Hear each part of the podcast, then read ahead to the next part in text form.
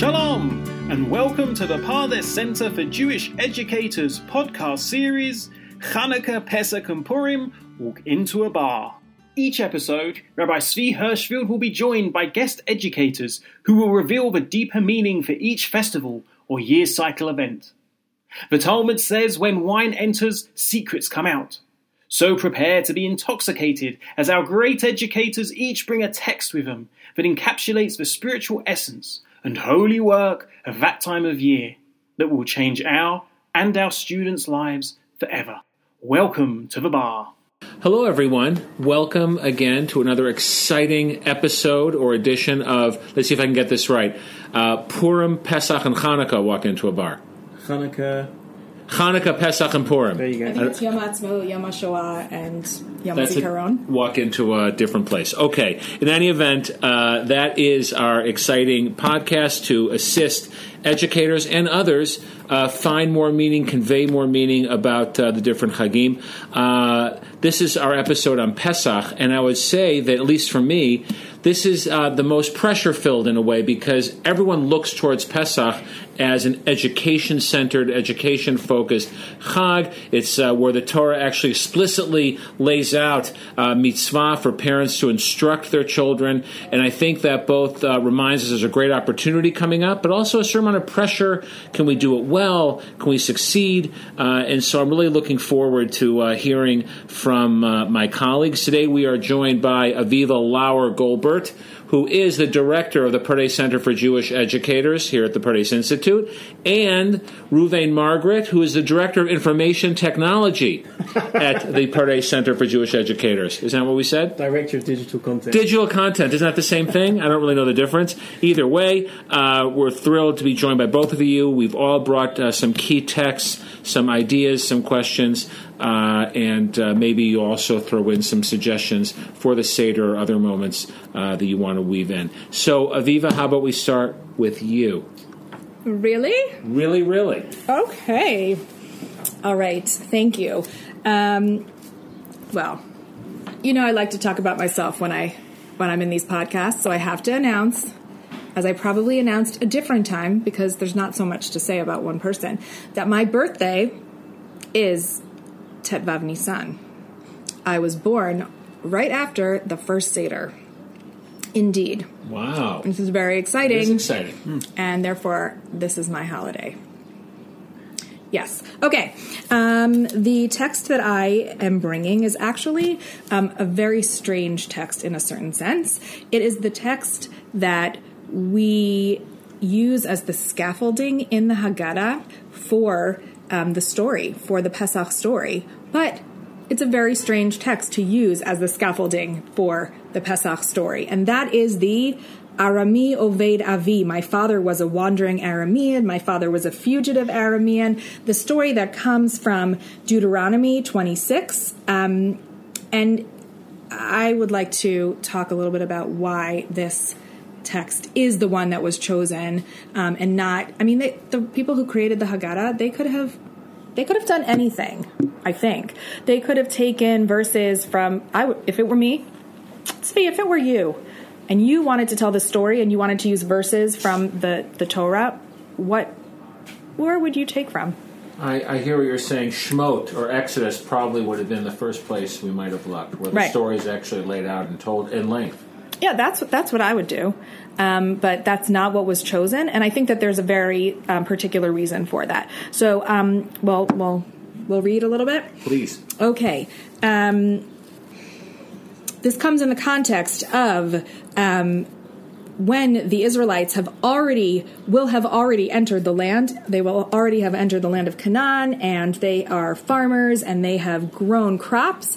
They are enjoined by God in the Torah to bring the first fruit, the first produce to um, to Jerusalem, to the temple, um, and give it give it uh, over to the priest. But there's this whole tekas, this whole ceremony that they're meant to do, and um, there's there's a particular um, story, a narrative that they are meant to relate when they go up to the priest. The priest is going to hear the same story over and over, I'm assuming. Um, and, th- and the story that they're meant to tell is this story that starts with, my father was a fugitive Aramean.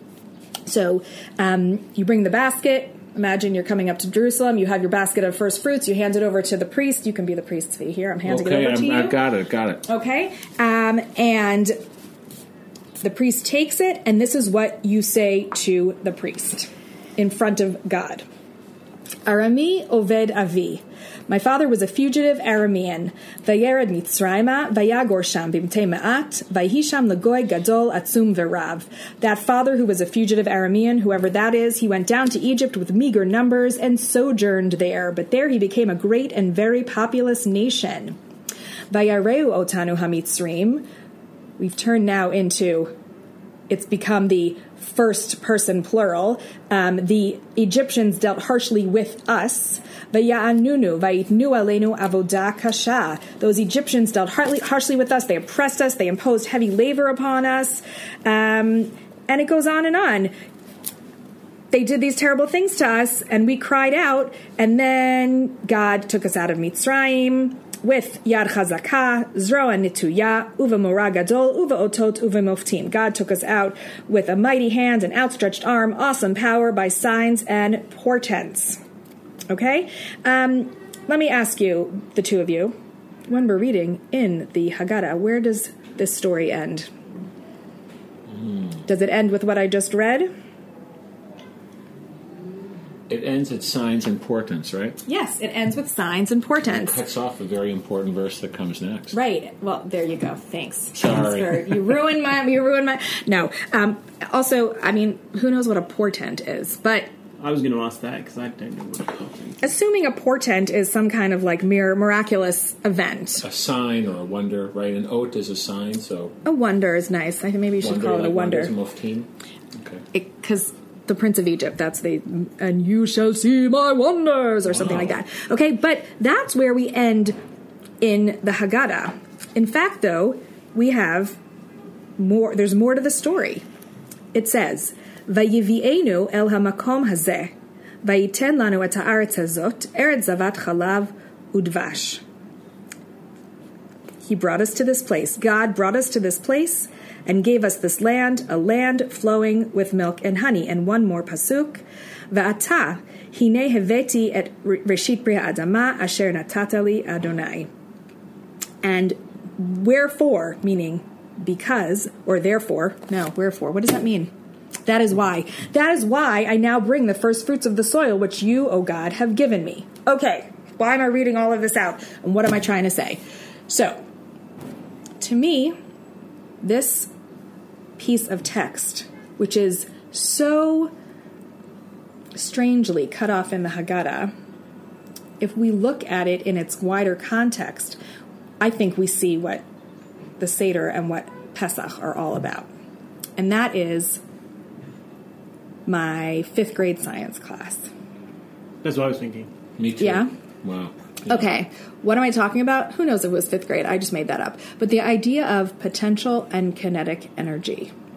Potential and kinetic. Meaning, I learned there that there are things that are in potential, that they're in this tiny little seed, or they're they're they're they're there, but they're not quite there yet. But there's the potential for them to be there. And then in some in some world or in some iteration, they become real. They become kinetic energy. They become active and and and moving.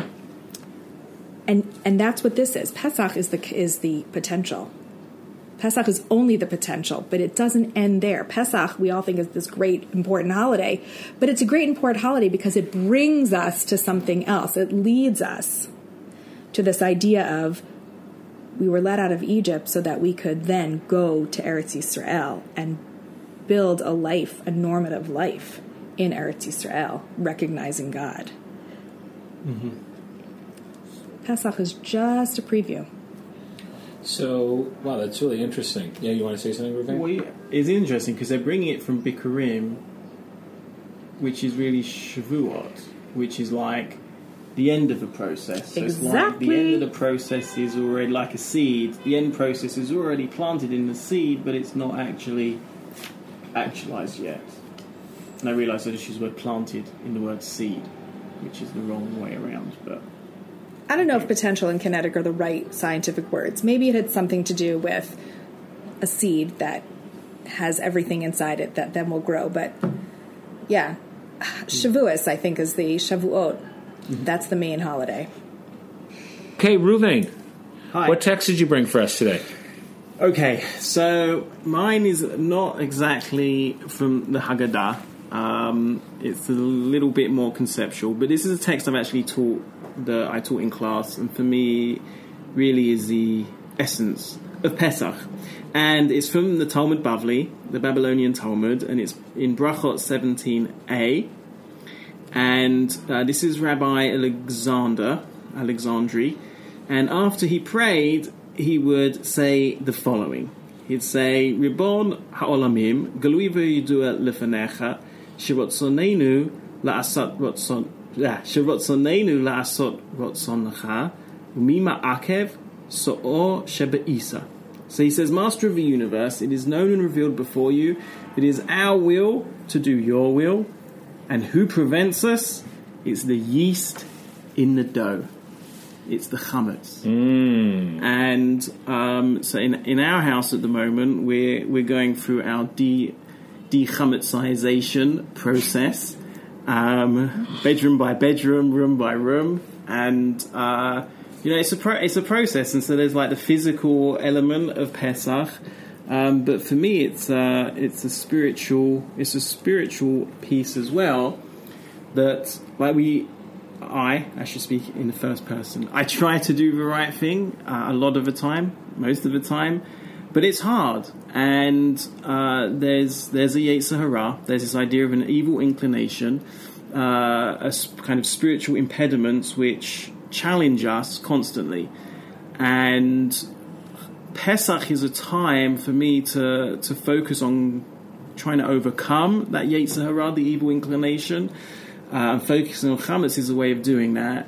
And Pesach is a time focusing on freedom from Mitzrayim, freedom from Egypt, that kind of constricted, uh, that constricted place, that nasty place, the place where we're forced to do things that we didn't want to do. Um, Pesach is is a way to get out of that. And for me, Chametz represents that internally, and just focusing on becoming a better person, becoming who we're who we're meant to be. Um, so, and focusing on the different issues in one's life where you're challenged. Do you find that sometimes, like the the overwhelming amount, like you said, all the cleaning, all the rituals that go along with it? How do you make the space to focus on that Yetzer Hara that you're, you know, working on yourself when you're really working very hard in your kitchen sink? Um, that's a yeah, you know, and that might be the Yetzer Hara taking over. You focus so much on the cleaning, right? So you avoid the real hard work, right? Oh, my house is clean for Pesach, but am I clean for Pesach, mm. right? I don't think so, though. I think that they mm-hmm. really are very connected. I mean, um, for me, I. I don't just I don't just do chametz cleaning. I always do like a spring cleaning where, you know, things get gone through and thrown out, even if they have nothing to do or given away. They have nothing to do with chametz. They have nothing to do like with the actual thing that you're looking for. And there's a sense of, well, when I've purged or I've I've stripped down my existence to like what's really most important, and everything is sort of fresh and clean, I can, I can, that focuses my intention for, for the year. It really is a new year, right? Like this is, this is the beginning of our year in a certain sense, and, and a very strong sense. So it gives, when you feel that inside, I, I think it really also connects to your, you know, to the true emotional um, and and spiritual work of getting rid of the Seor Shabaisa. Yeah. And I used to do a, um, I used to have like kind of kavanot, uh, intentions that I do with, with my students. We'd actually, I'd take my class around the school. We'd do some chametz cleaning around the school, and I'll, I'd take them, let's say, to the computer room. And I'd, I'd have hidden a piece of chametz, like a granola bar, somewhere in the computer or in the media center. And uh, and before they'd look for the actual chametz, I'd get them to think through some questions like, what are the issues surrounding technology, social media, where they might have an evil inclination, wow. right? Um, like their online relationships or how they communicate, or maybe going to particular websites they shouldn't be going to. Um, and they think through those issues for themselves. Or when we went to um, uh, just like in, in the hallways or the corridors, I forget what you call them in America, hallways, corridors. We call them both. Both, um, where they had their lockers. So, you know, how do you interact with the people around you? Are you kind and gentle? Do you use kind, you know, good words, or sometimes are you harsh? Are you inclusive or you're exclusive? Um, issues of lashon hara. Uh, we'd also on site we had like a restaurant, so we'd go down to a restaurant, uh, to outside there, and we'd think about issues surrounding uh, food and eating and, you know, healthy eating habits, et cetera. Um, you know, so there may be things which you put into your body which perhaps aren't good for your body, right? Whether it's alcohol or drugs, et cetera. Uh, so I think maybe even the space where you're cleaning, and you can do this around one's, you know, around the home as well. Like when you're cleaning a specific space, you know, what do those spaces represent in your life, and Beautiful. how, uh, what kind of internal cleaning, you know, an introspection uh, can go on when you're cleaning the external. That is great. I know in, in our family, uh, after we have searched for the chametz, uh, everybody writes down five or six midot that they want to get rid of. Rather, I always write anger. I've been trying to get rid of anger for about twenty-five years, and it's still in me. But and we I, we put it. No, we don't show anybody. And you put it in the bag with the bread. So the next mm. day, you know, you burn it up. It's like this attempt. I love, you know, you both have almost inspired me to want to do more cleaning. I do say almost because I'm not a big fan, but uh, I like both of those ideas. The idea of Pesach being a time of renewal fits in with, like, the idea of spring. And you know, part of renewal is, like, getting rid of those things that we're still dragging along we don't really need. It's such a great image. And this idea of how there's chametz all over your house, there's also this idea that, you know, there is negative feelings perhaps, or negative inclinations all over the home in terms of how we live and how we speak to each other, uh, and it's a beautiful idea. Wow. Those are both so good. Uh, now it's over to Svi. Now it's my turn. So uh, in the Mishnah, the Mishnah has a very interesting debate about the closing blessing that we make after we tell the story, right before the drinking of the second cup of wine, where Rabbi Tarfon has it all just in the past tense. So the blessing is, Asher ga'alanu v'galat avotenu mitzrayim. You redeemed us from Egypt.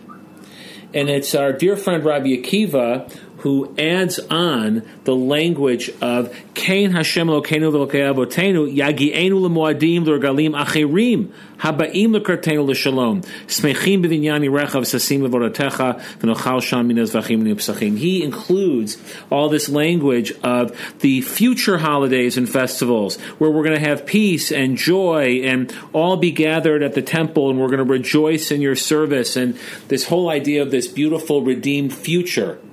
Uh, and for me, it's a very, very powerful message that we're not just celebrating a past event, uh, but with Rabbi Akiva's view, it would be sufficient to celebrate a past event. We can be grateful for what's happened in the past.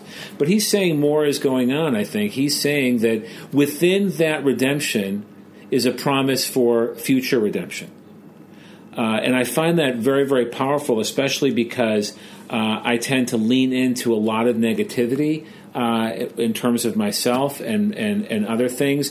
And the idea that you can reflect on past positive moments as a way of confirming the possibility of future positive moments. Rabbi Akiva's case, the certainty. Just as certain as in our history God redeemed us, our future also, there's redemption at the end of this whole story. Uh, and that type of positive take and how our past can actually make us feel in a positive way, an optimistic way towards our future, uh, is very, very powerful to me. And I think about Jews who celebrated Pesach in, you know, really dire, terrible circumstances. And I just think that, that the blessings that I have now are possible because they believed in the possibility of that future. They didn't quit. Uh, and then they bequeathed us this uh, this beautiful future that we are already participating in. So I found that very moving. Wow. I feel that ties in a little bit with what Aviva was saying, that it's a process, that there's a, a continuum of redemption. It's past, present, although you didn't mention... Sorry, it's past and future. I'm wondering what you feel about the present. Well, I guess the present is sort of defined by the future and this past, right? As I look, I don't look at where I am only from this perspective, right? The perspective of past redemption and future redemption, and that helps me see where I am. I think it does relate very much to what Aviva said, the idea that it, it's here already, even though it's only in its potential form. We can almost celebrate it like it's here already and believe that it's going to come. Uh, and that's a very powerful message. I think it also connects to what you were talking about, Ruvane, because in terms of the present, we, it's it's up to us to redeem ourselves at this point. We are the ones who have to get rid of the chametz. We are the ones who have to think about what does that mean for our lives today and how will it affect our behavior, right? So if in the past God redeemed us, and in the future, God will redeem us. I think God is looking to us to, once again, get rid of the get rid of the chametz that's in the dough, right? We are partners with God in, in redeeming ourselves. Beautiful. Yeah. So we now turn towards a little practical application here. So, uh, Ruvane, we'll start with you, and then we'll come back to Aviva. How's that? Uh, so you already gave some nice suggestions about associating the place with the chametz and what's going on. Any other special tips you would like to share for those looking for a meaningful Pesach Seder or classroom experience to help get uh, young people ready?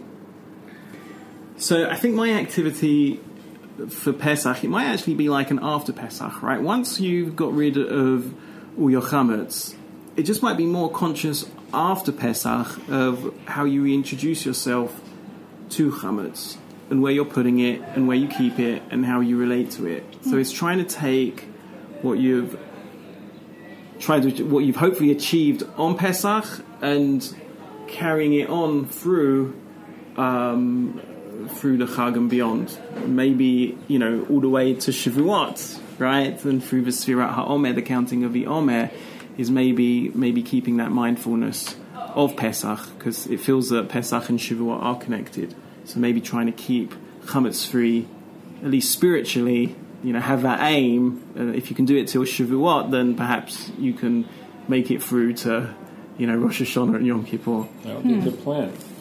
So I have a, a sort of, let's just call it a thought in potential, right? It's an undeveloped thought. It's just a kernel or a seed, but maybe maybe plant that seed. You all can come up with some uh, some ideas how to make that the seed grow.